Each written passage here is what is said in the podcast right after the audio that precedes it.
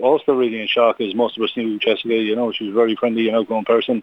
You know, if you look at social media the last couple of days, it's been a wash of pictures from Jessica back in the, her, you know, younger days with all her friends. Um, and sometimes the good times of today are always going to be the sad thoughts of tomorrow, you know. So I'm sure everybody remembers Jessica to the best that they can.